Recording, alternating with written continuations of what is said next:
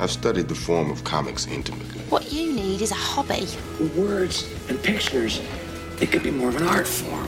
What the fuck are you talking about? I don't know. It's pretty goddamn weird. A guy dresses up like a devil and he's a blind lawyer, you know? We have to do Aquaman. No one with a lick of sense would watch that show. The word fan actually is a, an abbreviated form of fanatic. And there are some people who fit that category. I believe comics are our last link to an ancient way of passing on history. You can put on a uniform for football year round, nobody cares. Basketball year round, nobody cares. Put on a Star Trek uniform, people get a case of the giggles. Yeah, hi. Somebody told me to make comic books here. That's from Superman? Smallville. You have been trying that Jedi mind shit on me since the eighth grade. It doesn't work. Oh, it works. You guys must read too many comic books or something. People do not masturbate in the DC universe. That was the biggest load of crap I've ever heard.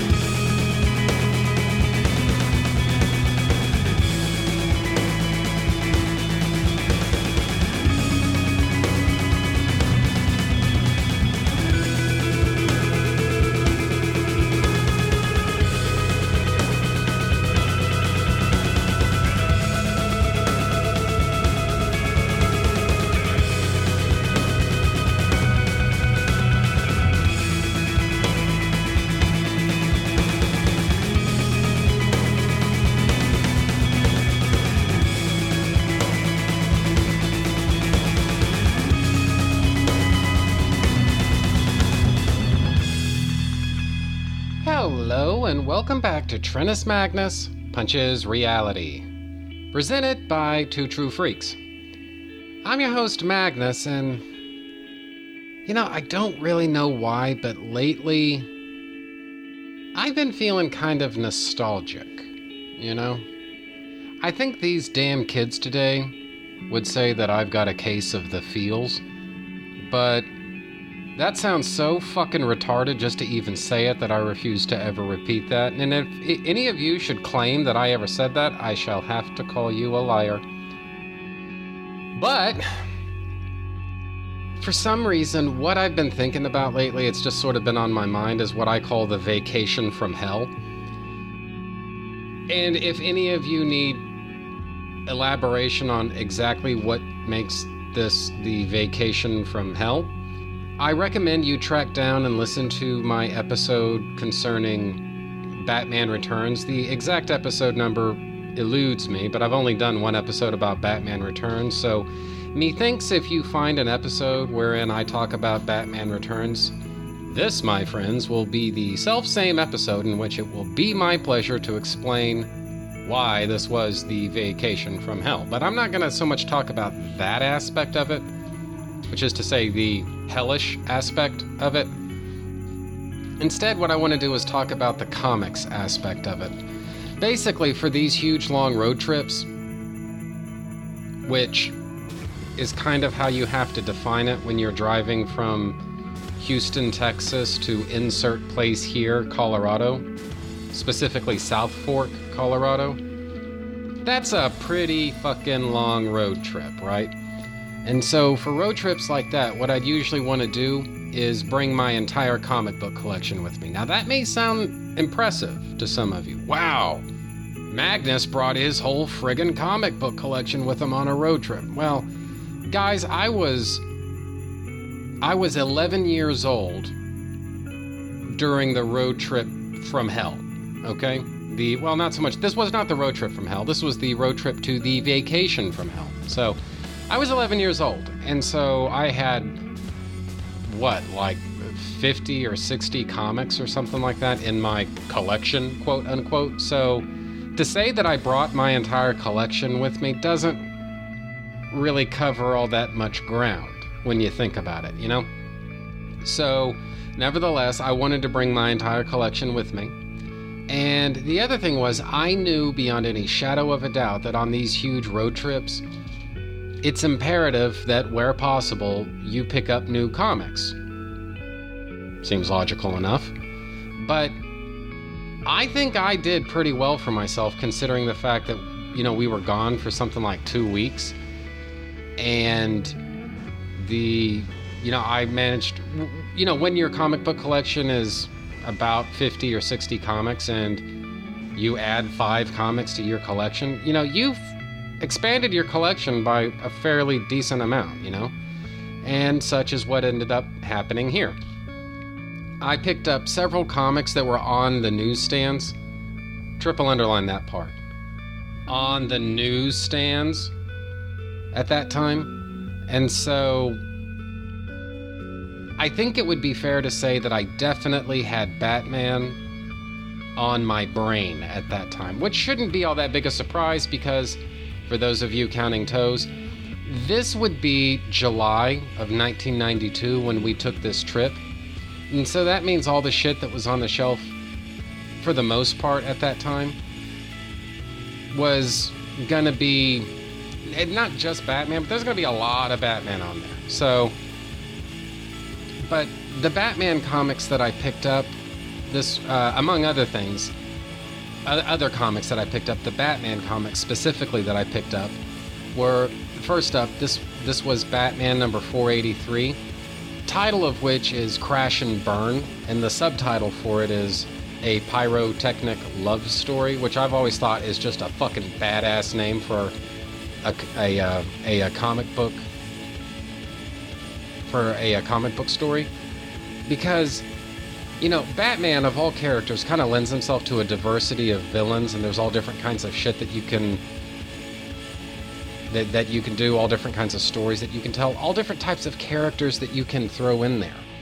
And it's, apart from all that stuff, it's also just a cool cover because you've got this flaming, fiery cover with uh, Batman and Robin getting kind of blown to smithereens. And in the distant background, a little bit, is these shadowy, silhouetted characters who one can assume are the villains of the piece and perhaps the titular Crash and Burn. So, Crash and Burn, a pyrotechnic love story. I just thought this was an amazingly not just uh, well written comic because it is that, but it was also just this is a good title for a comic, you know, Crash and Burn. I just like that. You know, and just the entire nature of the story. I'm probably going to do a show about Crash and Burn, that is to say Batman number 483 I'm probably going to do a show about that at some point or another.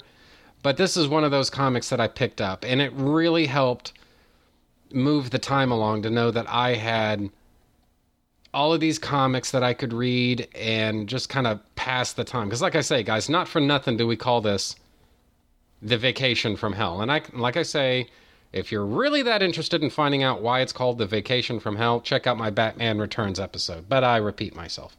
So, anyway, Lots of fun. I was happy to have that. But it wasn't just Batman that I picked up. I also, uh, on the way to uh, Colorado, also picked up Superman Annual number four, which, for those of you who don't know, this was a tie in to the uh, summer event Eclipso The Darkness Within.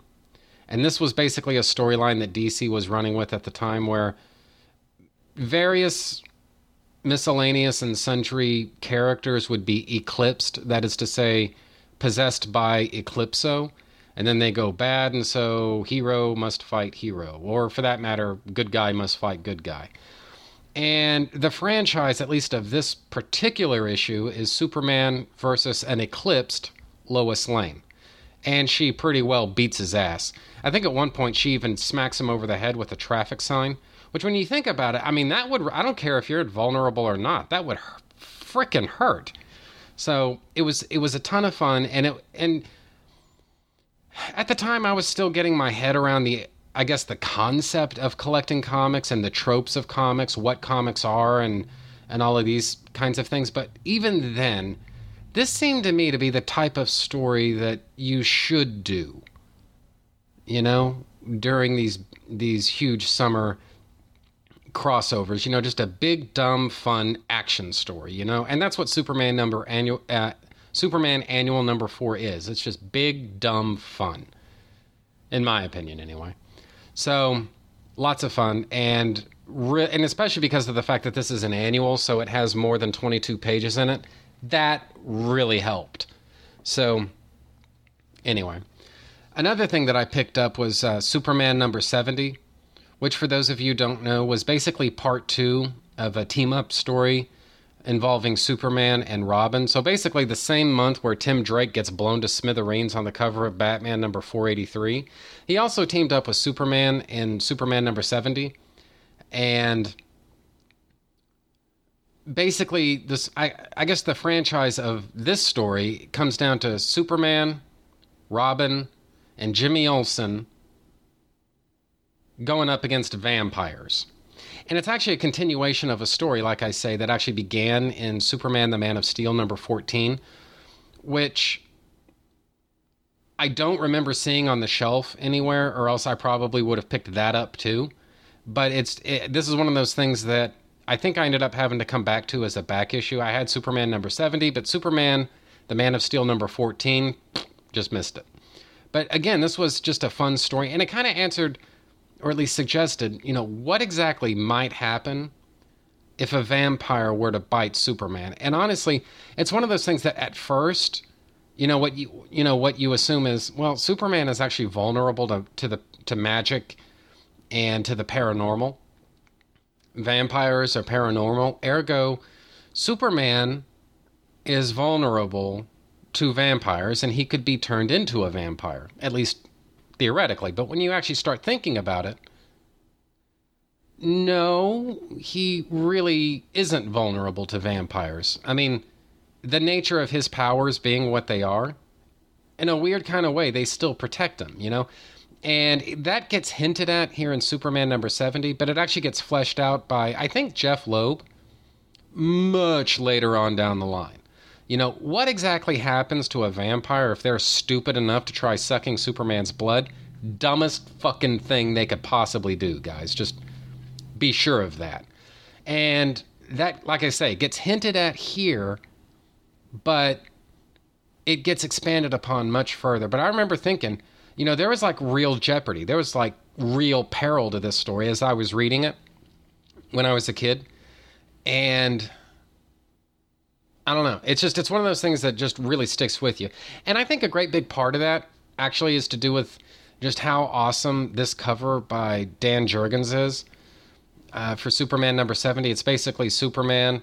He's got his head cradled in uh, this vampire chick's arms, and his uh, neck has been punctured. He's bleeding all over the place, and she's got what looks to be his blood in her mouth, and then you got Robin standing rather impotently in the background holding a stake, a wooden stake.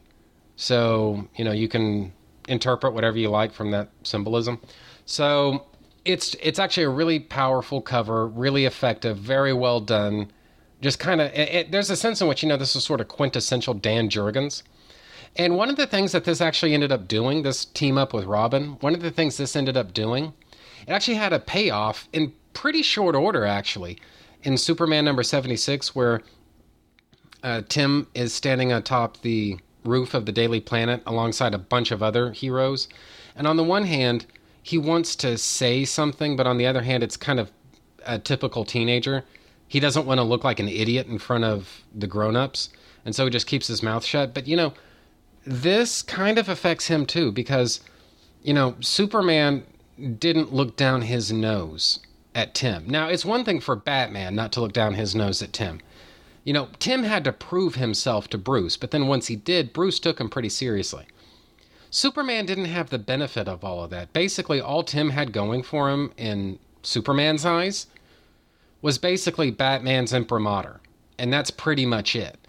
And, you know, just if we go by his own merits, the fact that we're talking about like a, uh, a kid that isn't really much older than I was at the time that this book came out, and Superman is treating him like an equal. I think that would mean a lot to Tim, you know, and it would affect him on a very personal level whenever he found out that Superman was dead. And so the fact that he was visibly affected, he wasn't distraught, he wasn't upset per se over Superman's death, but this did affect him on a personal level.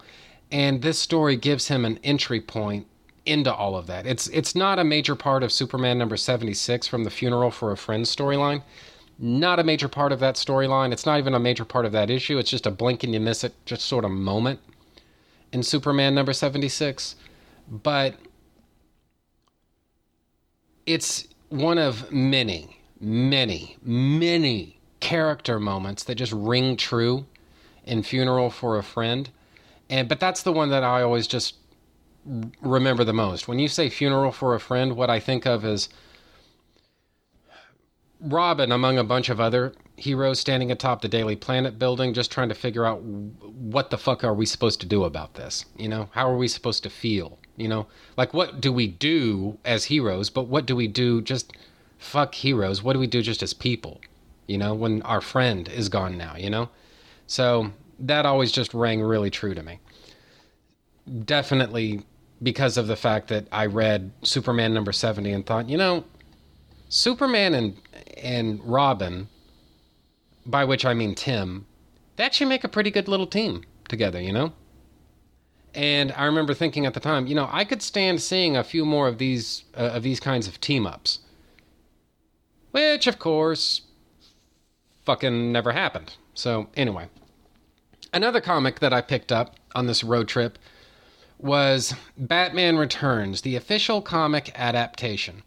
Now, this is one of those comics that ultimately came to be very instructive to me that I'm not real big on movie adaptations, you know? There's something about tra- about reading a comic book that I can get my head my, my head around. Like you just read a Batman comic book and I get that. Or you can buy a ticket and go see a Batman movie and there's Batman. He's on the screen, and that I get. You take the comic, you put it on the screen. Fucking, there's your Batman movie, Hoss.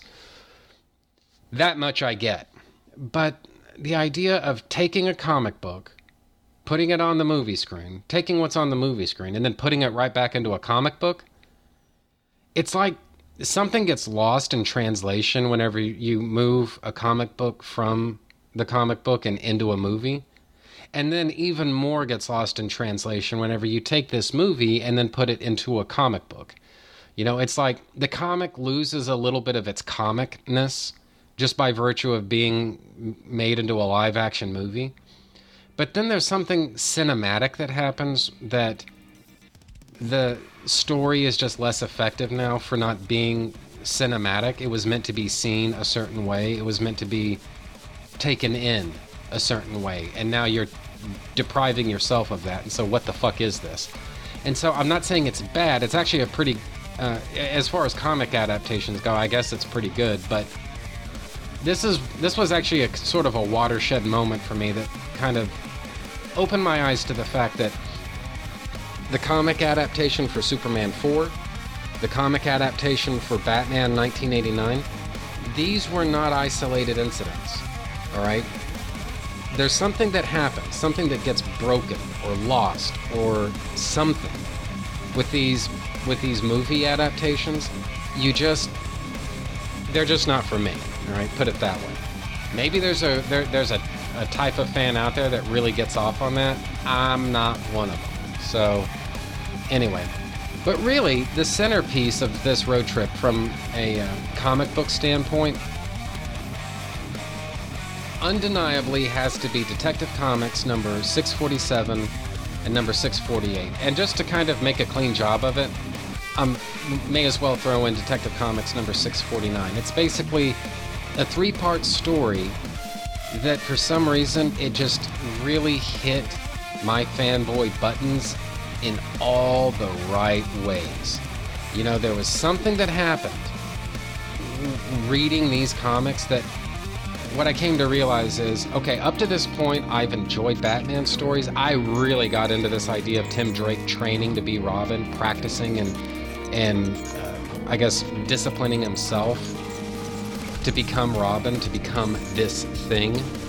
You know, I was very much invested in that story.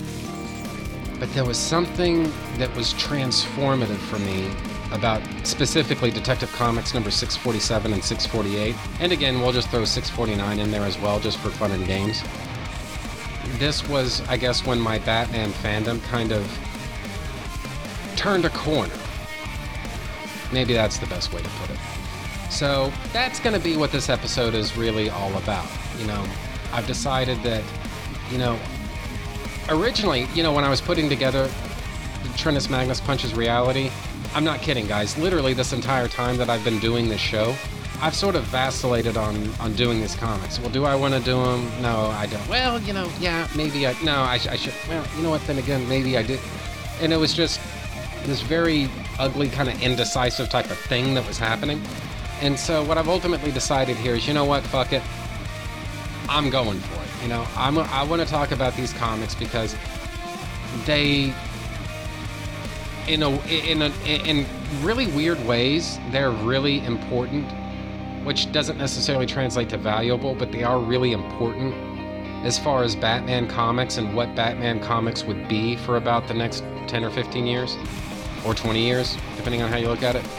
And so there is that but there's also the, what they meant to me you know to me personally that i want to talk about here.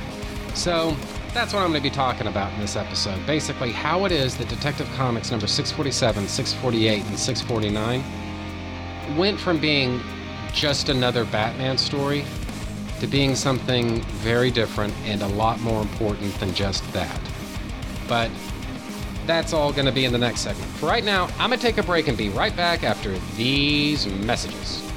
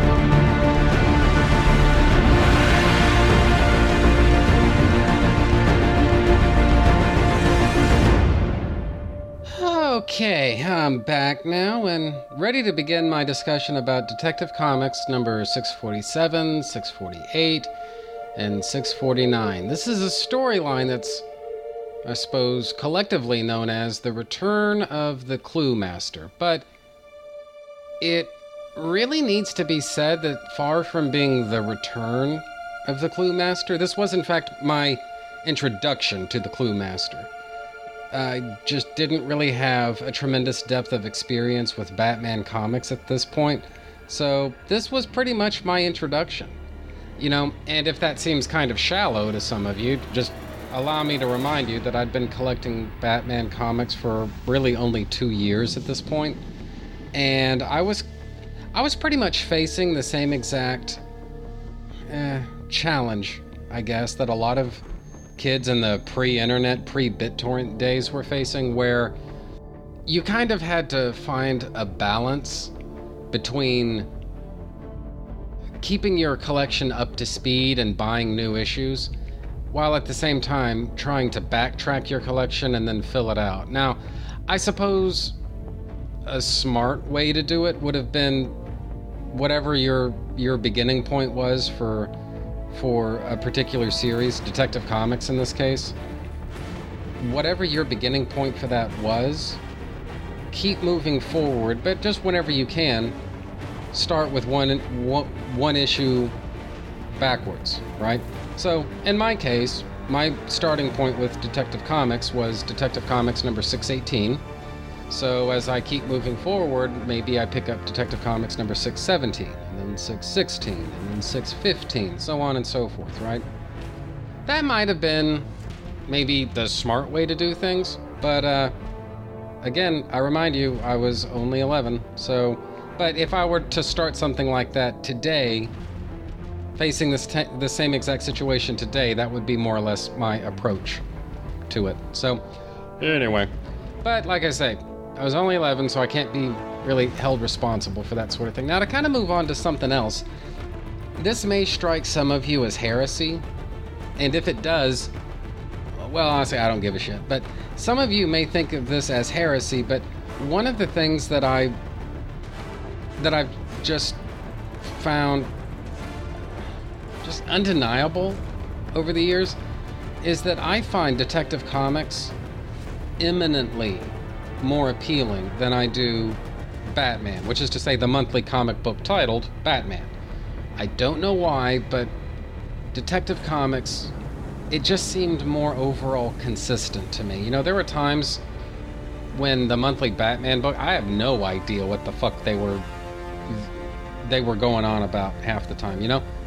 A good example of which is mm, the Max Allan Collins run. You know, basically that period immediately following Batman Year 1. I would go so far as to say that Batman as a title was all over the fucking map. But Detective Comics just seemed overall more consistent. At least to me. You know, I mean, I don't know why, but for some reason, maybe it's just the fact that Detective Comics has lower sales figures than Batman does, and so for those reasons is expected to have lower sales figures, and so maybe it's just that people who work on Detective Comics know that they're not necessarily they're not under the same type of pressure. They're not under the same gun as the creators of Batman are. You know, it, that could very well be the explanation. I don't know why. But for whatever reason, Detective Comics has always been more appealing to me as a title, right? And that's true going literally all the way back to the beginning of my collecting, which, as I say, that was Detective Comics number 618. But that's also true even when you flash way the fuck forward, because it was not all that long ago that I was flipping through some Detective Comics issues starting in, actually, oddly enough, I think the 740s. So that's round about the year 2000 ish, round there. So basically, 100 issues ahead of where we are now. Detective Comics is still the more interesting title to me. So, whatever you guys want to want to make of that, it, it, you know whatever. It's just it's it's one of those things that it needs to be pointed out. And if some of you find that disturbing, get over it. now, to finally get down to brass tacks here in terms of the stuff that we're actually here to talk about, finally. Basically, to start off, this is Batman. There I go. See, I fucked it. Oh, fuck it. I'm leaving that in. This is Detective Comics number 647. Writer is Chuck Dixon. Penciler is Tom Lyle. Inker is Scott Hanna. Colorist is Adrienne Roy. Letterer is John Costanza. Editors are Dennis O'Neil and Scott Peterson. Synopsis is as follows. This is, by the way, the title of this thing is Inquiring Minds. Oh, and if you really want to have something to cry about, we'll come back to the cover in just a second, but you really want to cry about something? Look at the cover. The cover price of this thing is a buck 25. Read it and weep. How did things ever get this far? Anyway, story synopsis is as follows Arthur Brown, once the costumed criminal known as the Clue Master, is declared cured of his criminal psychosis and paroled from Blackgate Penitentiary. In truth, however, Brown's been cured of his compulsion to send clues to the authorities. His criminal instincts remain as strong as ever, and he quickly dons his old costume and seeks out a new gang with which to commit robberies. Brown's intelligence leads to a string of successful heists, and true to his word, none of them are foreshadowed with his trademark clues. Meanwhile, former District Attorney Armand Kroll launches his mayoral campaign based mainly around condemning Commissioner Gordon and the police department for relying on costumed vigilantes, specifically the Batman. Ironically, one of Kroll's speeches inspires a blonde teenage girl, about whom I'll have more to say momentarily, to begin a vigilante career of her own, beginning with foiling Brown's future heist by sending clues of her own to the police. The constant stream of clues eventually attracts attention from Batman and Robin, who confront Brown but fail to find any evidence of wrongdoing. Nevertheless, this confrontation causes Brown's new gang to become suspicious, forcing Brown to kill their former leader in order to maintain control. Now the undisputed leader of the gang, Brown vows not uh, to kill not only Batman and Robin, but also the imposter, quote unquote, clue master who threatens to ruin everything. As Brown rants and raves like a lunatic, keep in mind, guys, this is the 90s, so a mysterious figure in a purple hooded cloak watches silently from the shadows. To be continued. So, what did I think?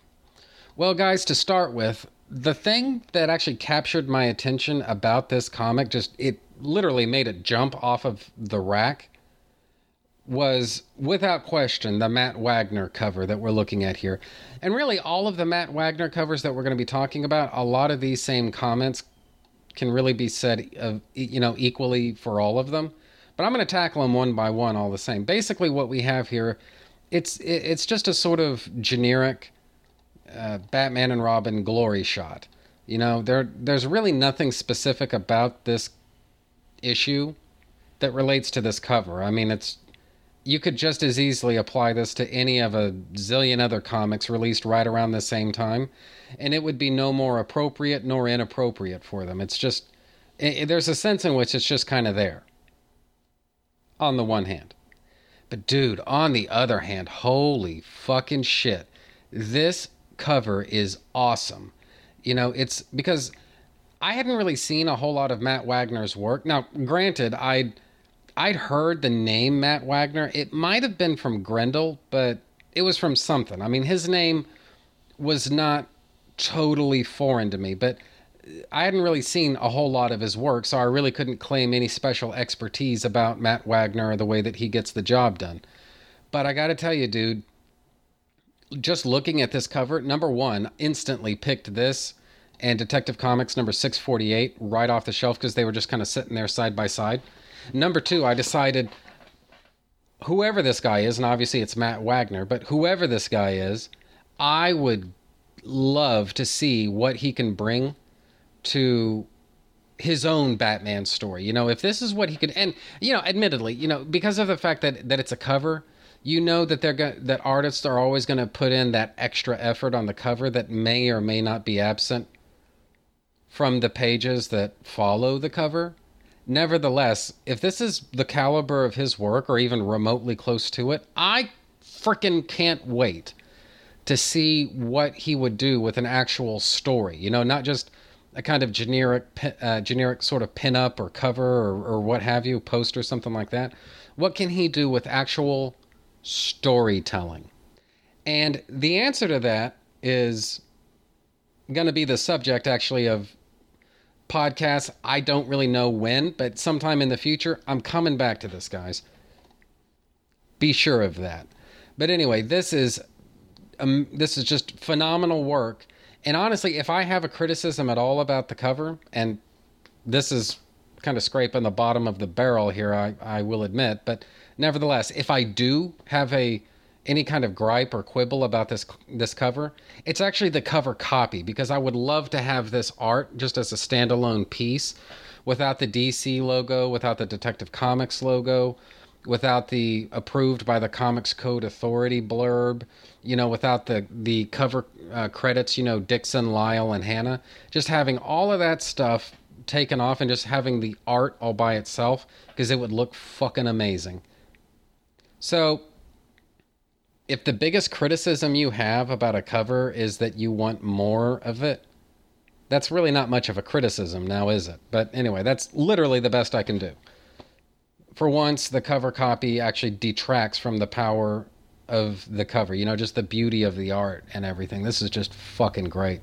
I I just I really dig it. It looks awesome. So then you start getting into the issue itself and you know, I, I'd almost want to chalk this up to the Neal Adams effect to where in the 70s, if Neal Adams did the cover of something, it was a safe bet that whoever actually drew the comic probably was not Neal Adams, but they put Neal Adams' art on the cover because they know that his art and his name are kind of marquee ish. And so it would be worth it to have Neal Adams on the cover because that's If you can't have him drawing the issue, and odds are you can't because that guy couldn't hit a deadline to save his life. Well, you can at least split the difference by giving him a lot of uh, a lot of covers, right? So I'm not, and I don't mean that to be disrespectful to Tom Lyle, but it's just compared to the quality of the art on the cover, saying that this is another issue drawn by Tom Lyle. Well, some people might interpret that as a little bit of a disappointment. And so, anyway, not trying to be disrespectful to Tom Lyle, not least of which because it's really only his work with Marvel. I don't really understand the way that this works, but when especially in the 90s, like less so these days I've noticed, but really back in the 80s and 90s and stuff, when artists would flip back and forth from DC to Marvel and Marvel to DC, you know, you can compare their work side by side. And an artist who was working at DC in January and then starts starts drawing comics at Marvel in February, putting their work side by side, and it's apart from the line style, which is recognizably the same. It's a, it, it would almost be hard to believe that it's the same artist, just because this is going to sound, I guess, maybe mean or sarcastic to some people or whatever, but it's like their technical competence went out the window the minute they started drawing shit for Marvel. And honestly, prosecution's exhibit A for that is, was, and will always be Tom Lyle because anything that he ever draw for, uh, or rather, anything that he ever drew for DC, I really enjoy. I think it's, I think it's actually really good work. You know, I mean, a lot of people tend to have, I think it's unjustified and unnecessary, and kind of unfair even at times.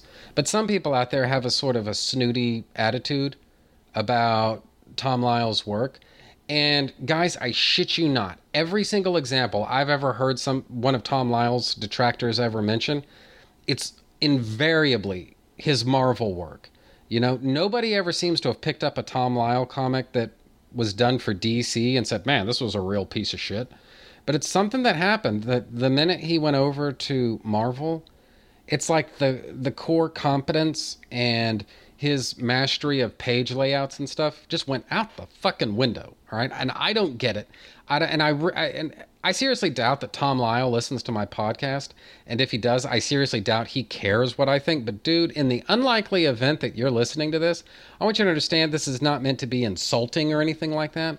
It's just I don't get it. I mean, I honestly don't know what happens when these artists go over to Marvel, or I, I should use the past tense there.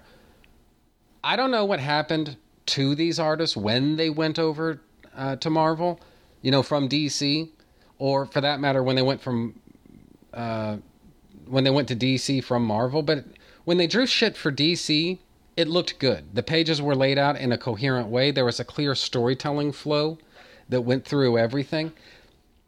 And by and large, even if you don't necessarily like somebody's line style, when they drew stuff for DC, what you could usually at the very least say for these guys is that you know there's a clear flow for the storytelling. There's a you know pretty much which panel is supposed to be read in which order and all of this other stuff. And overall it's well done on i guess a technical level. You know now the artistic product may or may not be to your taste. And guys i'll just be honest with you i'm really hesitant uh, to criticize comic book artists unless they just absolutely undeniably suck it's going to be a it's going to be pretty rare that you'll hear me just badmouth a comic book artist just because guys do you have any fucking idea how hard it is to draw a comic book page? Yeah neither do i. I just know or have reason to believe it's an incredible pain in the ass and it's something that i sure sure can't do and so it just doesn't seem fair to me that I should criticize somebody who is, even if he sucks, he is so fucking far ahead of me in terms of artistic pedigree that it's almost not even worth it. Now, for every rule, there must be an exception. And a good exception is Bill Sienkiewicz. That guy, and uh, to be fair, he's really. Uh, he's really more of an inker. At least whenever he's most annoying to me, he's an inker and so it's not necessarily he's not necessarily exempt from this whole I'm not going to badmouth a comic book artist thing, you know. because that's really more for pencilers. But he does pencil work too. So anyway, point is, fuck him. Okay, I have never seen Bill Sienkiewicz draw anything that I thought turned out good or God help us if he inks somebody. I mean, nothing, nothing, but fucking nothing breaks my heart more than to see the cover credits that show Bill Sienkiewicz as the inker, and he's inking a penciler for whom I have nothing but love, respect, and admiration. You know, I, take Dan Jurgens for example, right? I don't even know if Bill Sienkiewicz has ever inked anything by Dan Jurgens, and I also don't know if Dan Jurgens even listens to my podcast. But in the event that Dan Jurgens does listen to my podcast, dude, I want you to understand I am not criticizing you or anything like that for all the reasons I've just mentioned. Not to mention the fact that I actually really do just fucking dig your work. I think you're amazing. But dude, nothing would break my heart more than to see pencils by Dan Jurgens inks by Bill Sienkiewicz. I mean, Jesus Christ, just put a gun in my mouth, you know? Because that would just fucking break my heart, right? So, anyway, to take all of this back to the issue at hand, which I seem incapable of discussing now that I start thinking about it, but whatever. I just improvise this stuff. I speak as it comes to me, and then I just move right along. The point is, I really enjoy Tom Lyle's work for DC. The minute he moved away uh, from DC, the minute he did work really for anybody else, maybe it's just that he needed an editor to say, dude, you need to do a better job in these pages. I don't know. But I look at his work on, say, Spider Man, right? And yeah, it's by far, look, anybody can tell you that Spider Man has had worse artists working on him at some point or another in his publishing history. Uh, Tom Lyle isn't even in the top 100 of bad Spider Man artists. And the reason for that is because he's not a bad fucking Spider Man artist. But for some reason, I don't know what it is, but for some reason, like I say, the minute these DC artists went over to Marvel, something happened where their line style stayed about as as appealing as it ever was. If you liked it with DC, you're probably going to like it with Marvel. But just in terms of uh, the meat and potatoes of visual storytelling in comics, it just went out the fucking window the minute they they showed up at Marvel, and I don't get it. But Tom Lyle was as much a victim to that as anybody else. You know, it's it's weird, it's fucked up. I don't get it. It doesn't make sense to me, but it is true. You know, so put a pencil to it. Anyway, so the issue starts off on an ominous enough note with the Clue Master basically having it out with the street gang here, Cutter's street gang, right? And basically, guys, what you need to understand is this opening bit kind of fell flat for me the first time I read this, precisely because I had no idea who the Clue Master is, and obviously, or at least I I shouldn't say obviously, at least I assume that Chuck Dixon created this street gang specifically for this storyline so that the Clue Master could move in, take over, and then that'd be the end of it. So it took a sec for me to get my bearings with this story, you know, and basically what it is that's going on. But one of the things that kind of works for me, though, is that the Clue Master, he doesn't have like this Legion of Doom type of relationship with uh, Cutter's gang. Basically, Cutter Stark, at least to start with, is halfway tempted to blow the Clue Master's head off. And in the end, Clue Master does end up uh, killing Cutter Stark. But what needs to be said is that the Clue Master and Cutter's gang are not instantly bosom buddies. You know, just because they're both on the wrong side of the law, that doesn't make them allies. You know, and so what what we're seeing here is I think, a pretty realistic conflict. And by that, I mean it's plausible. You know, Cutter wouldn't necessarily welcome a complete outsider into his gang. You know, Clue Master would need to would need to prove himself. You know, and that's exactly what we end up seeing here, you know? So I just like the fact that the Clue Master, he's not instantly welcomed with open arms. He's got to show that he's got the goods and in exchange for Cutter and his gang loaning the Clue Master their muscle, he'll give them the majority of the shares for the crimes that he plans, basically of his genius, his criminal genius.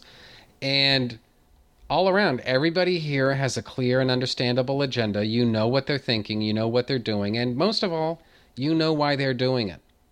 So, I guess what I'm saying is leave it to Chuck Dixon to take care of little details like that because not a whole lot of shit gets by uh, a writer of Chuck Dixon's caliber. So, the reason that, by the way, just in case I've never actually said so, the reason why I kind of tend to kiss Chuck Dixon's ass a little bit, guys like Chuck Dixon, Paul Dini, Alan Grant, etc., etc., etc., guys, my God's honest opinion is you could go to any given con any given weekend and you could pick any given 10, 15, 20 people, just pick your number, and I'd be willing to bet money that they could give you one good Batman story. As a matter of fact, I bet maybe even some of them could give you one great Batman story. But to me, what separates the men from the boys is writing good Batman stories month after month after month after month. The writer that can do that has my respect. And so, for that reason, Chuck Dixon has my respect. Guys, I have one, possibly two ideas for a Batman story. That's it. All right. On the best day I ever had, one, maybe two ideas for a Batman story. And then after that, I'm on my fucking own. All right. I could never do what Chuck Dixon does. And even if I could, I seriously don't think I could do it as elegantly as he does it. So, as far as I'm concerned, Chuck Dixon's the man. Anyway, so that basically is pages one, two, and three. Uh, getting into page four, what we're seeing here is a hostage uh, situation involving Commissioner Gordon, Sarah Essen, and the and a goodly number of uh, other uh, other officers from GCPD. And really, what we're seeing here is sort of a James Bond type of moment where, guys, every single comic is theoretically somebody's first. And so, what you need to do if you're writing these stories is you need to show Batman being Batman, doing what only Batman can do, and in ways only Batman can do it. Right? And so, what we're seeing here is basically a sort of generic hostage situation where Batman and Robin have to swing to the rescue and basically take out, uh, well, fuck it, the bad guys. I was thinking of trying to think of a cutesy little name for these guys, but whatever. Just take out the bad guys, and so that's that's what happens here. Now, it needs to be said that guys, if you knew nothing about Batman, this would give you a pretty good idea of who Batman is and what he does. If you've been following the story for a while, you haven't necessarily seen anything new yet, but keep an eye on that because that's soon to change. We've seen Batman take Robin into dangerous situations like this quite a few times now. In fact, I dare say this isn't probably not the most dangerous situation that Batman has ever taken Tim into, but it's still pretty dangerous because you're basically talking about a, a hostage uh, situation where both of the perps are armed, right? So, remember I said this we'll be coming back to that point in not very long. Oh, golly, I wish they'd number these fucking pages here because then I could give you the actual page numbers for this stuff. But there are no page numbers here, so you guys are on your own. Don't don't gripe at me about it. Gripe at DC. But anyway, so from there we cut to the Exposition News Network TM Michael Bailey, where it basically gives us a rundown on the political situation in Gotham while also turning the story. You see, again, guys, when you're writing these stories, what you have to do is you have to create these scenes that accomplish multiple things. You can't have a scene that does just one thing and then another scene that does just one thing and then another scene that does just one. No. What you have to do is accomplish maybe two or three or four things with every scene that you have because you've only got 22 pages to tell your story. That's it. And even if it's a multi part story, you still only have 22 pages to tell this chapter of the story. 22 pages, only this and nothing more, right? And so, what we're seeing here on this page with the Exposition News Network that interviews first uh, uh, Gordon and then cuts over to Armand Krol, first and foremost, just on a technical level, it gives us the resolution to the hostage situation. We see Batman and Robin swing into action, but we don't actually see anybody get handed over to the police. Well, that changes a little bit here because we see that uh, the hostage guys, the perps, are being taken away in cuffs by the cops, so Batman handed them over. Next, we get a panel uh, showing Jim Gordon that establishes he's not confirming or denying that Batman played a crucial role in the these uh, these perps being apprehended.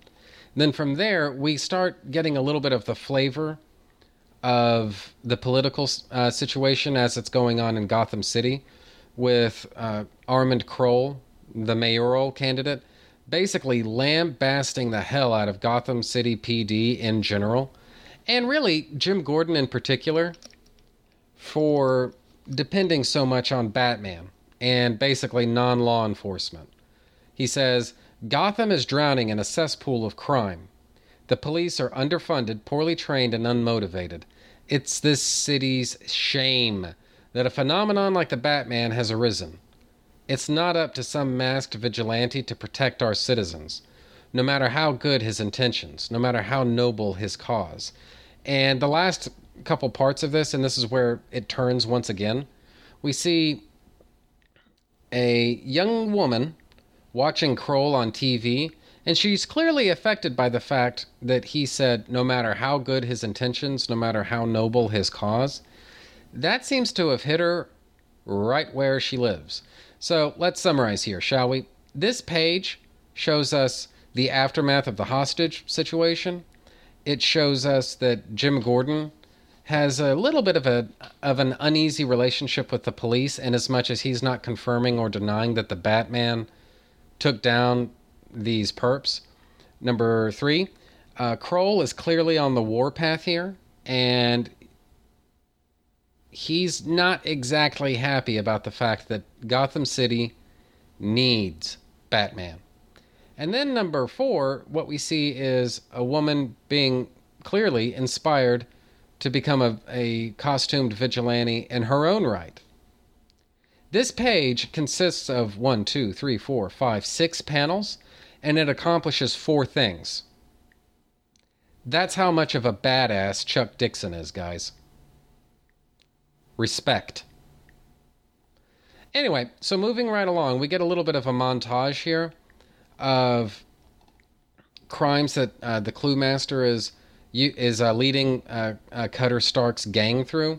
And what I think we're supposed to infer from all of this is that all of these different jobs are just sort of snap uh, snapshots and little snippets and whatnot from several different heists. I mean, this is basically supposed to be a summary of many different crimes that the Clue Master is performing and leading uh, Cutter's gang through, such that by the time it's all over, Cutter is now, well, he now trusts the Clue Master, put it that way.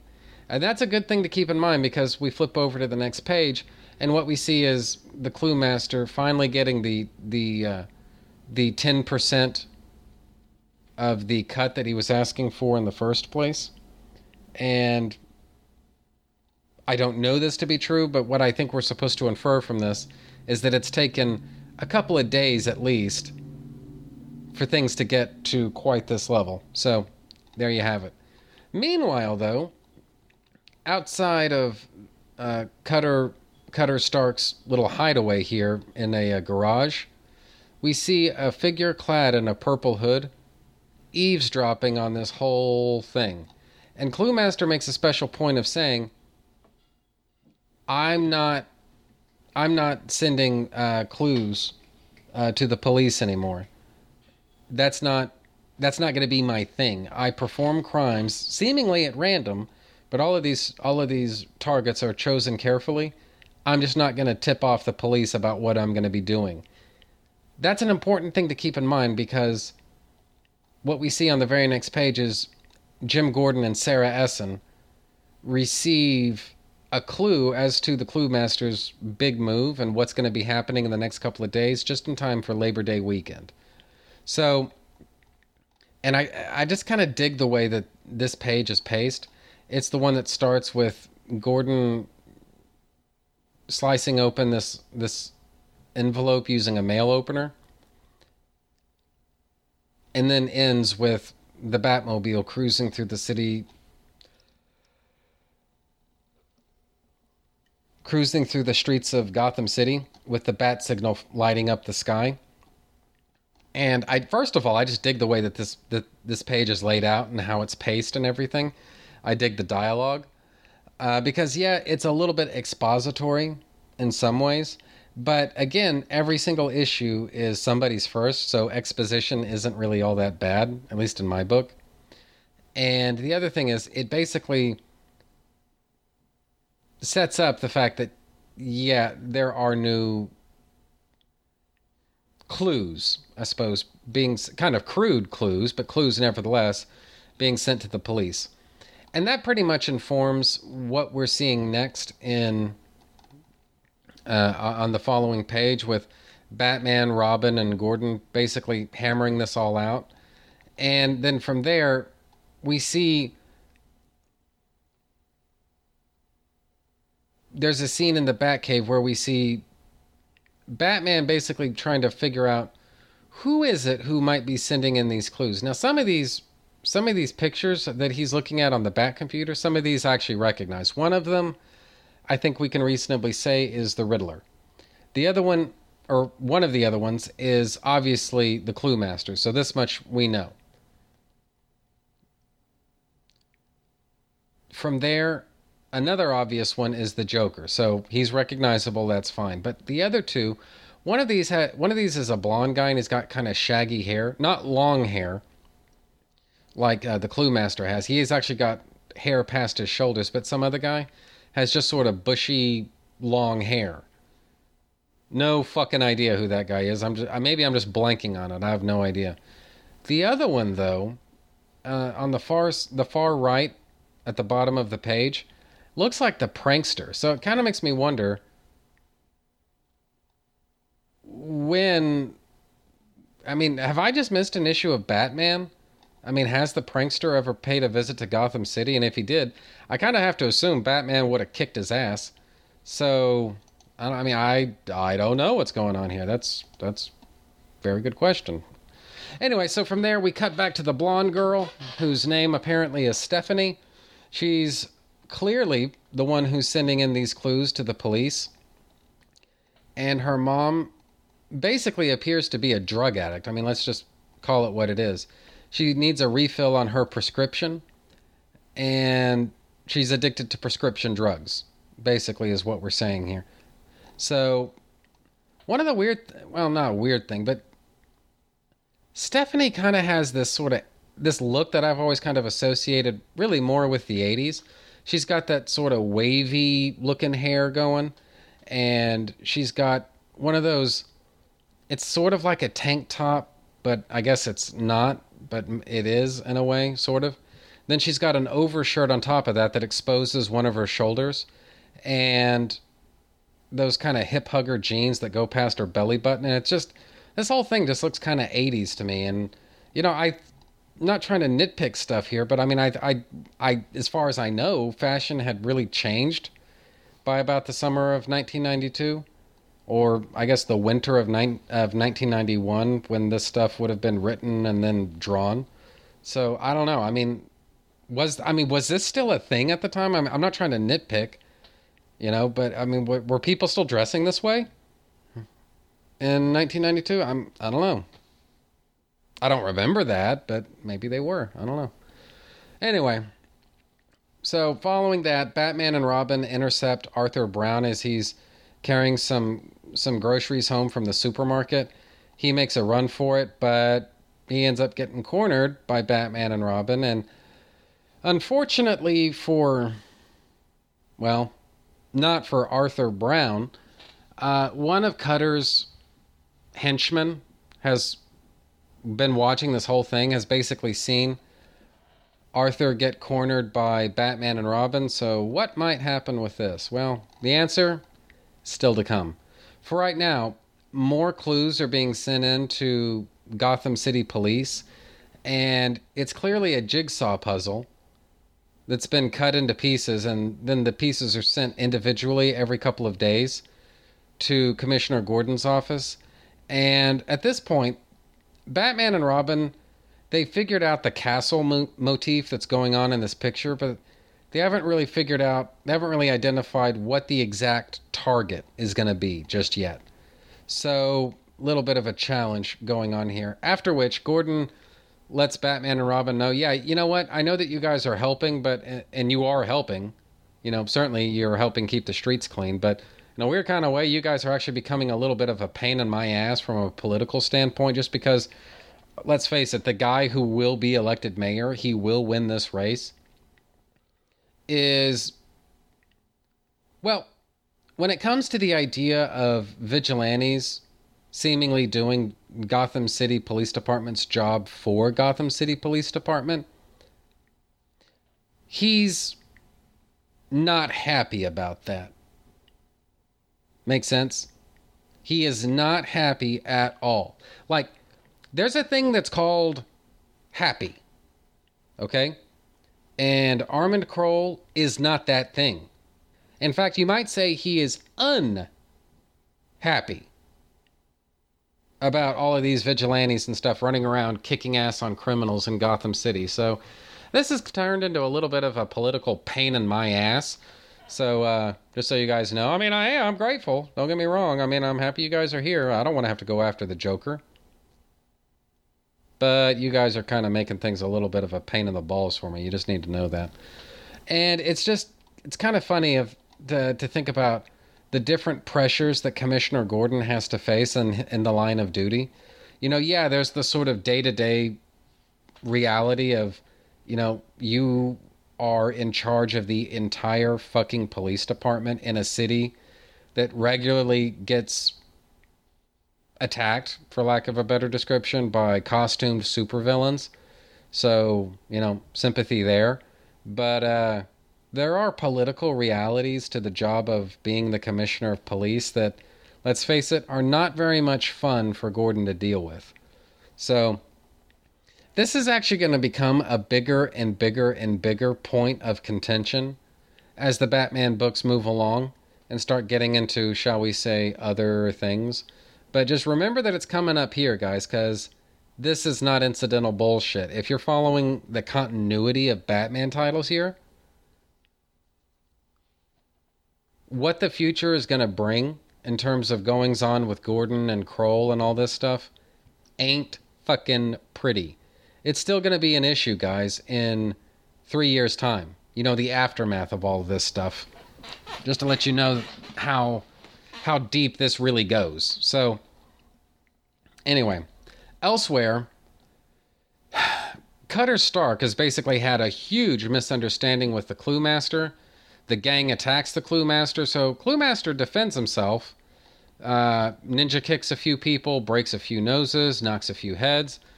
Cutter Stark, though, probably gets the worst of it when the Clue Master smashes a, a one of his vials of shit across Cutter's face, and it's actually an airtight epoxy that has affixed itself and attached itself to Cutter's face. Airtight, so that means that basically Cutter, being as his nose and mouth are blocked, is slowly suffocating in front of everybody. And guys, you know, this was a code approved book, and I get that. But at the same rate, you know, this was still kind of off putting to me when I was 11, uh, 11 years old and reading this stuff for the first time. Because I thought, dude, this is a terrible fucking way to die you know, and no one's even lifting a finger to help him, including this guy's own fucking gang. They're not even trying to help him, you know? And basically everybody's just standing around watching this guy suffocate. And I just thought, that is a fucking terrible way to die, you know? I mean, look, my opinion is that the worst punishment that anybody deserves is one bullet to the head. That's it. It's over, it's quick, it's easy, it's painless. Yeah, I guess it's a little messy, but you know, what I'm saying is the victim doesn't suffer. Whereas suffocation, yeah, you pretty much black out after about 30 seconds or a minute or something like that. But I've read people say that you're actually still alive for a good two, three, four, five minutes after you black out and you feel everything, you hear everything, and that's it. You know, so that's just that's a fucking terrible way to die. And yeah, on the one hand, it's not really all that graphic. It's not like you're seeing some somebody's brains get splattered on a on an axe or something like that. But you know, my point is that like even as a kid, I thought this was pretty chilling myself. So I don't know. Your actual mileage may vary. Now, excuse me while I get a sip off of my Coke here.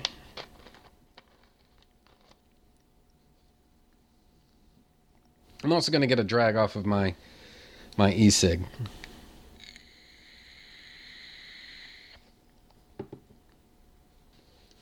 And by the way, like I kn- I, I kind of have to figure that's annoying for some of you, but guys, keep in mind. I mean, I've been running my mouth here for what's it been like 35, 40 minutes. I mean, you know, taking a just a quick little break like this. Not too much to ask.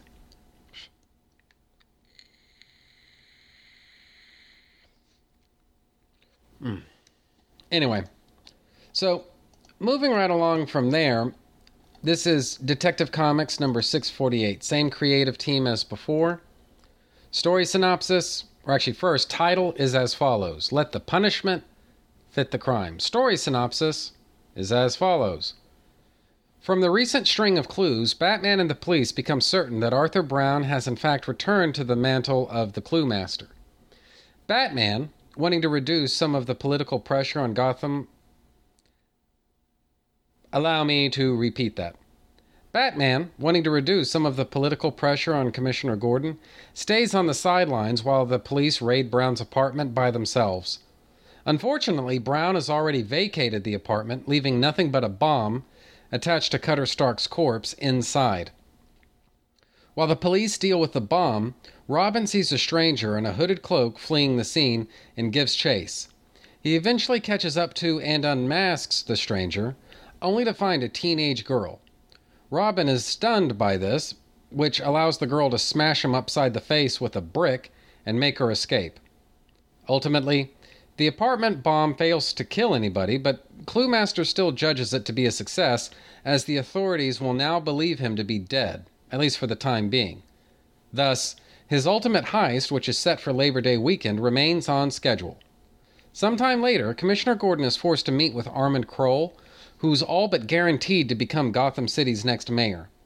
Despite his campaign rhetoric, Krol promises to keep Gordon as police uh, commissioner, but pretty much only as a liaison to the Batman. Meanwhile, Robin investigates the young woman who smashed him upside the head with a brick and eventually determines that she's none other than Stephanie Brown, Cluemaster's daughter. Upon meeting Stephanie, however, Robin learns that she despises her father and seeks to ruin him by any means necessary. Impressed, Robin brings Stephanie to meet with Batman.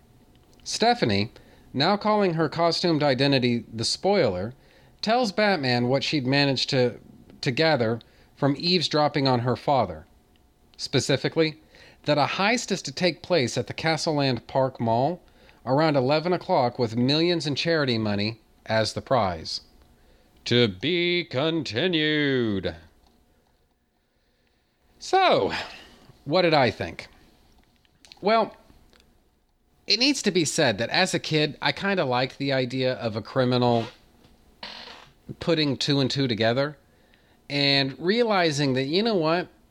If you send the police clues and hints as to your next crime, there's a pretty good chance that the police are, in fact, going to figure out your crime and then arrest you. And yet, you need villains and characters who do that so that Batman and the police have entree into the story. So, why would or rather, how would you give basically how are you going to put the good guys in conflict with the bad guys when it's in the bad guys' best interests to operate under the radar, but if they operate under the radar, there's really no room for conflict in the story. And Chuck Dixon has found a, I think, a pretty compelling way of doing that. You know, Stephanie realizes her limitations.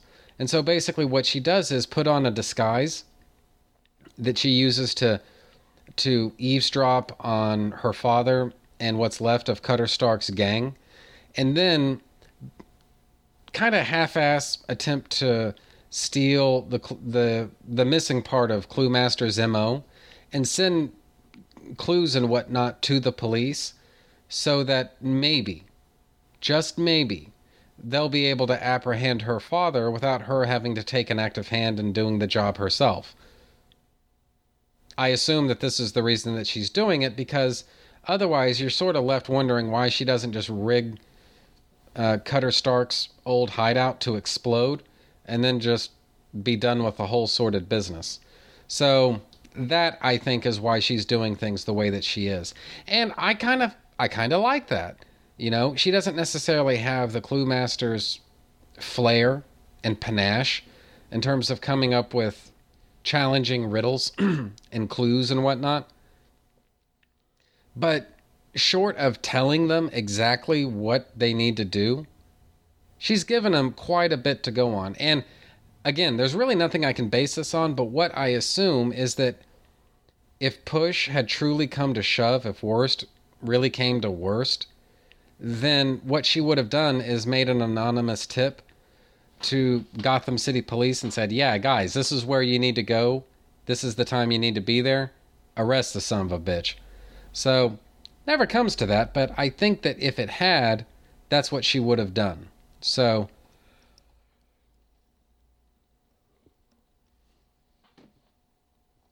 and I just like the art on this page. This, and of course, they don't number the friggin' pages, so I don't know, whatever. You'll figure it out. It's the page where Batman, Robin, and Gordon go through all the different evidence and the clues and shit that spoiler is sent into Gotham City Police. So Batman and Robin decide, you know what? Son of a bitch, we need to go around Gotham City knocking some heads together. So that pretty much is what they proceed to do. And they end up at meeting Jimmy Wing. Uh, a, I don't, again, I don't know this to be true, but I have to assume that he was in, or at least he was involved in some way with uh, King Snake's move into Gotham City with the Asian triad gangs and all of that from Batman, I want to say 467, 468, and 469, around there. Or maybe those exact issues. And I want to say that he that is that's got to be where Batman knows Jimmy Wing from, I assume. So anyway, and there's a little bit of kabuki theater going on here, in as much as Jimmy doesn't want to talk to Batman, so he makes a sort of half-ass attempt to have one of his goons take Batman out. So Robin takes the goon out, and then that's pretty much the end of it. So Jimmy Wing knows he needs to give over whatever information he has, and so he says, "Yeah, the guy's doing this." Arthur Brown. He's your man. Which pretty much tallies with what Batman had already begun to suspect anyway. You know, there's still the matter of the fact that the clues that are being received by the Gotham City police, well, they're not exactly Arthur Brown's style necessarily, but all signs seem to point to him as the culprit, so I guess he must be the guy. But then from there, the story takes a turn where Robin spies with his little eye spoiler running across one of the roofs uh, adjacent to Arthur Brown's apartment building, so he gives chase. Now, keep in mind, guys, Batman has no idea what Robin is running into here. You know, for all he knows, this person could have superpowers and could beat Tim Drake to death. But he lets him run off anyway. Now, the reason I mention this is to say that Batman is giving Tim a slightly longer leash to run on now. Whereas before, during the aforementioned King Snake business from Batman, the monthly title called Batman, during that storyline, I cannot picture Batman allowing Tim to run off like this unaccompanied, but he does it here. He's giving Tim, like I say, just a slightly longer leash to run on, you know? He knows that Tim can handle himself better, and so Tim's only going to be by himself for just a few minutes.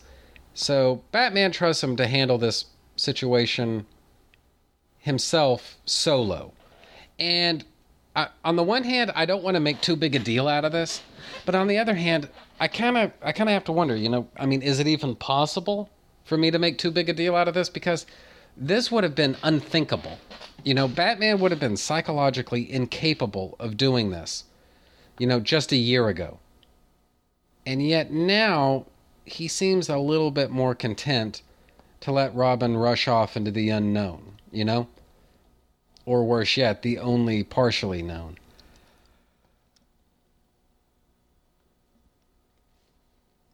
Actually, I guess I should say only, or rather, the only partially known.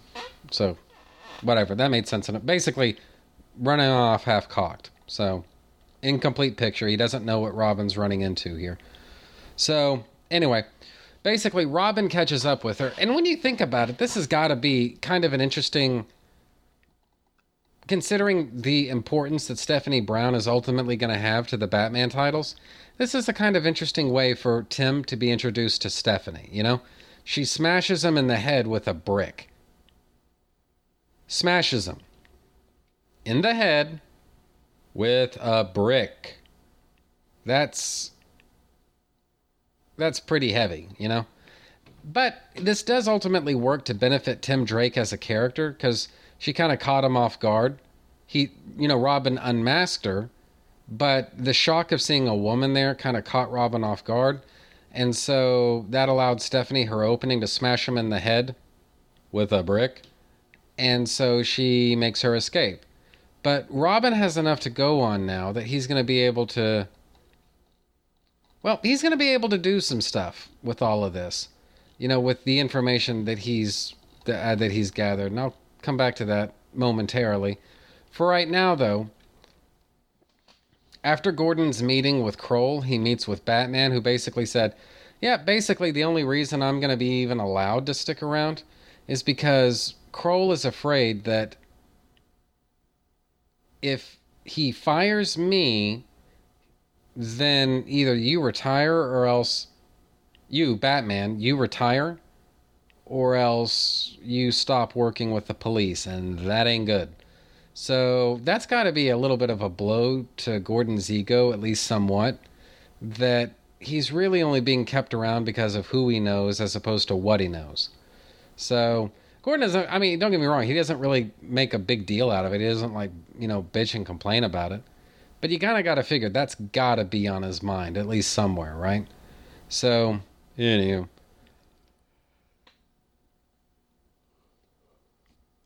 Later on, Tim catches up with uh, Stephanie.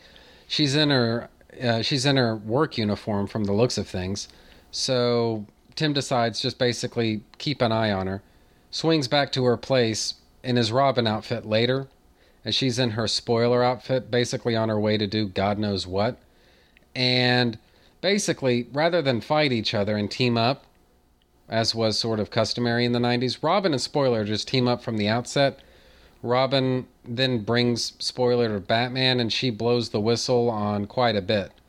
After which, Batman asks her, What exactly do you call yourself? And she answers, The spoiler. Now, we were still very much in the Jurassic age of the internet at the time that this thing came out, so I guess calling somebody spoiler back then didn't necessarily have movie connotations to it like it does now. But nevertheless, interesting name. And it is nevertheless, I think, very descriptive and very accurate as to what Stephanie's doing. She's trying to spoil Arthur Brown's little scam that he's got going on here. right? She's basically trying to be the spoiler. So that kind of works for me. I mean, it is a kind of a goofy name, especially in the modern age, but it still works for me on that level. So because of that, I dig it. And that, I think, is basically it for Detective Comics number 648. Now, uh, getting into Detective Comics number 649, same creative team. And the title of this thing is Mauled. That is M A L L E D, not mauled like harmed, M A U L E D. This is M A L E, sorry, M A L L E D, mauled. Like shopping mall, but now you're adding a past tense to it. So it's kind of like a gerund, I suppose, but less so. Anyway, story synopsis is as follows once I have a sip off of my Coke. And after I take another drag off of my e cig, because, guys, once again, been talking for a while. Alright, story synopsis for Mauled is as follows Batman accepts the spoiler's information on Cluemaster's Labor Day heist, but refuses to let her fight alongside himself and Robin, as he trusts neither her on a personal level, nor does he trust her lack of experience. Spoiler is basically told to go home, but as soon as the dynamic duo are out of sight, she heads for the Castleland Park Mall herself. Meanwhile, at midnight, Cluemaster and his gang put their plans into motion and quickly steal the millions of dollars collected by the mall's charity telethon. So basically, Cluemaster robbed a telethon. Which makes him pretty much a heartless son of a bitch.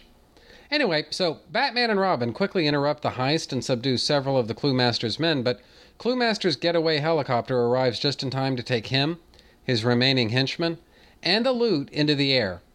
Before Batman can catch up to Cluemaster, the spoiler descends on the helicopter and beats the shit out of the rest of the Cluemaster's men. Furious, Cluemaster grabs the spoiler and tries to use her as a hostage against Batman. Batman warns Cluemaster against this and then reveals that the spoiler is none other than the Cluemaster's daughter. A shocked Cluemaster unmasks Stephanie, who takes advantage of his distraction and wraps a chain around his throat that is, a chain around his throat and tries to strangle him. Stephanie then attempts to, well, kill the guy because of the way that he's mistreated her over the years, but she's ultimately convinced to spare Cluemaster's life by Batman. As Stephanie's mask blows away in the wind, police helicopters begin closing in, bringing the Cluemaster's ultimate heist, quote unquote, to a whimpering close. The end. So, what did I think? Well, here once again we have just this friggin' badass Matt Wagner cover here on Detective Comics number 649. And again, it's sort of generic in the sense that it doesn't really say anything about this story. It's just kind of here.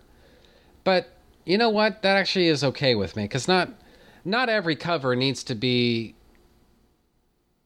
I don't like a snapshot of the story. Sometimes it's it's okay for a comic book cover to just look cool. And speaking of looking cool, there's this kind of glory shot on page 1 of Batman and Robin swinging through Gotham City, followed by the spoiler and she looks a little whatever on page 1, but Batman and Robin, dude, they just look friggin' cool swinging around like that. Just especially Batman's cape. It's like it's it, it's wider than Manhattan. It's just flapping in the wind. It's blowing everywhere. It just looks fucking awesome. Love it. Anyway, so from there, what we get is a sort of a mechanical scene where Batman basically tells Spoiler, "Fuck off. He, I'm not taking you into uh, into battle, and if you don't like it, you can lump it."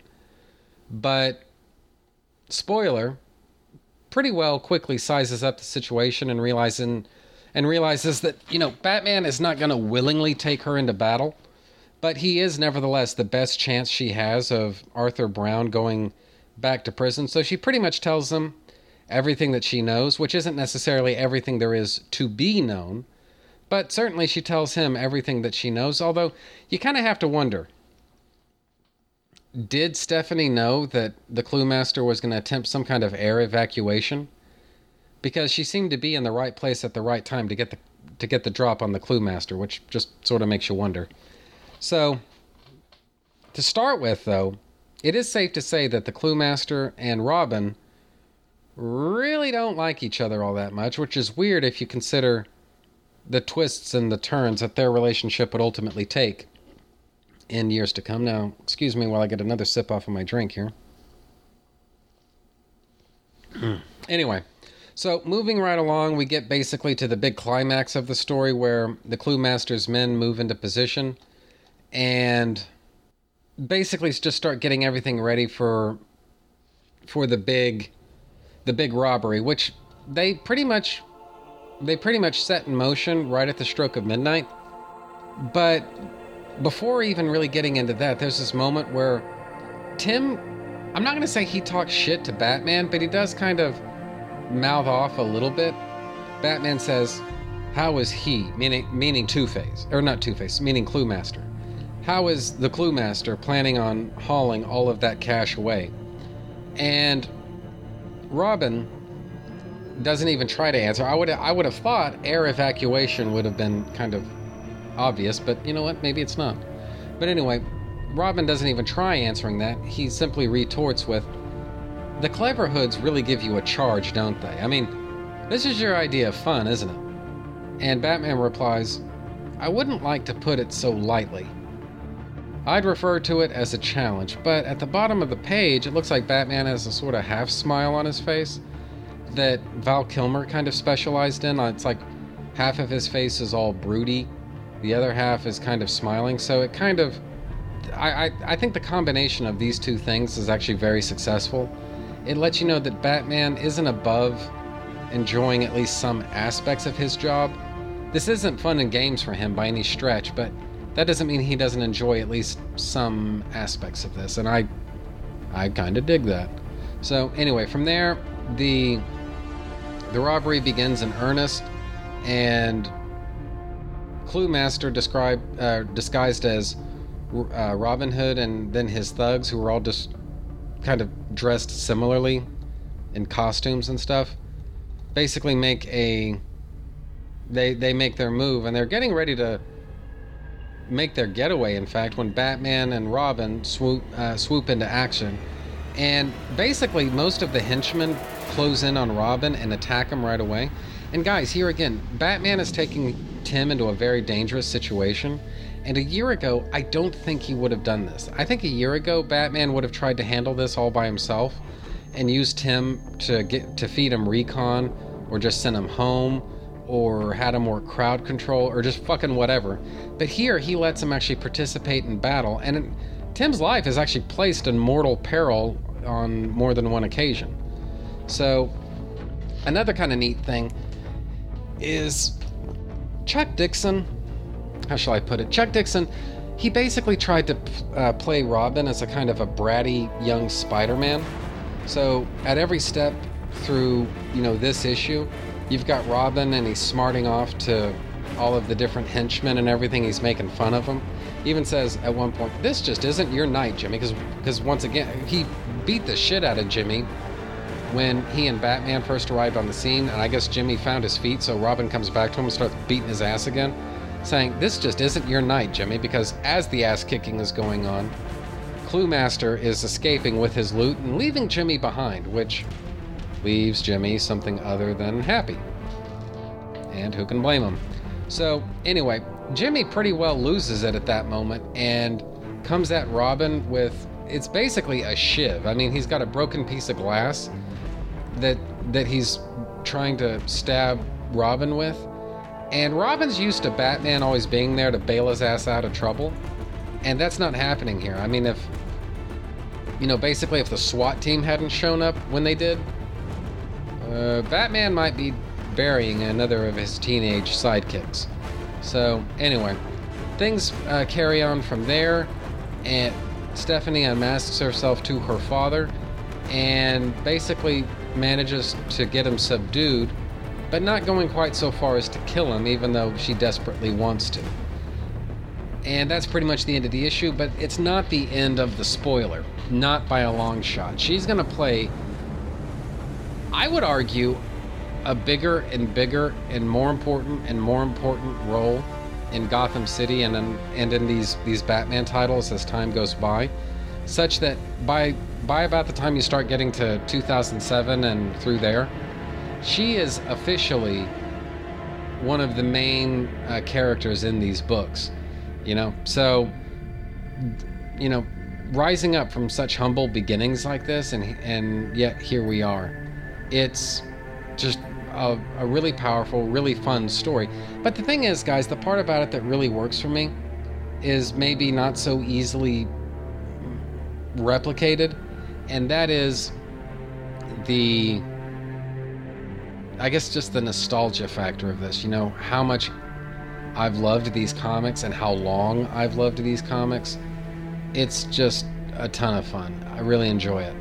So maybe it's just nostalgia, maybe it's something else, but all in all, I really dig this issue. Now, one of the things I've tried to do as I've gone through all of these issues is not go into laborious detail about the art, but guys, the art you know, you may hear the name Tom Lyle and have certain preconceptions about it, but guys, the art here is first fucking rate. These covers are first fucking rate. Any or all of them, in my opinion, could and I think should serve as posters. I would love to have uh, posters of these covers uh, without all of the cover copy and all that stuff. So I doubt Matt, uh, Matt Wagner is listening to this, but in the unlikely event that he is, you know, dude, I hope you got a pretty penny for these things whenever you sold them at auction because this stuff is just fucking great. Or sold them on eBay or just fucking whatever. Because these covers are just fucking amazing. So, anyway, as I say though, the, this is not the only time Bat, uh, that Matt Wagner has drawn Batman. I'll come back to his actual Batman comics at some point or another in the future. I know not when. I simply know that I will be doing it. But otherwise, that's pretty much really what I have to say for these issues. They're just incredibly sentimental to me, and they got me through. I. It seems kind of weird to say it because I'm talking about a family vacation here, but they got me through. I think a pretty tough time, and so maybe it's just because of that I'll never be able to be uh, unbiased about them or ambivalent or whatever. These are just uh, just fun Batman comics, and I highly recommend them to all of you. And that I think is basically it for me this week. So, bye everybody. I will see you next week.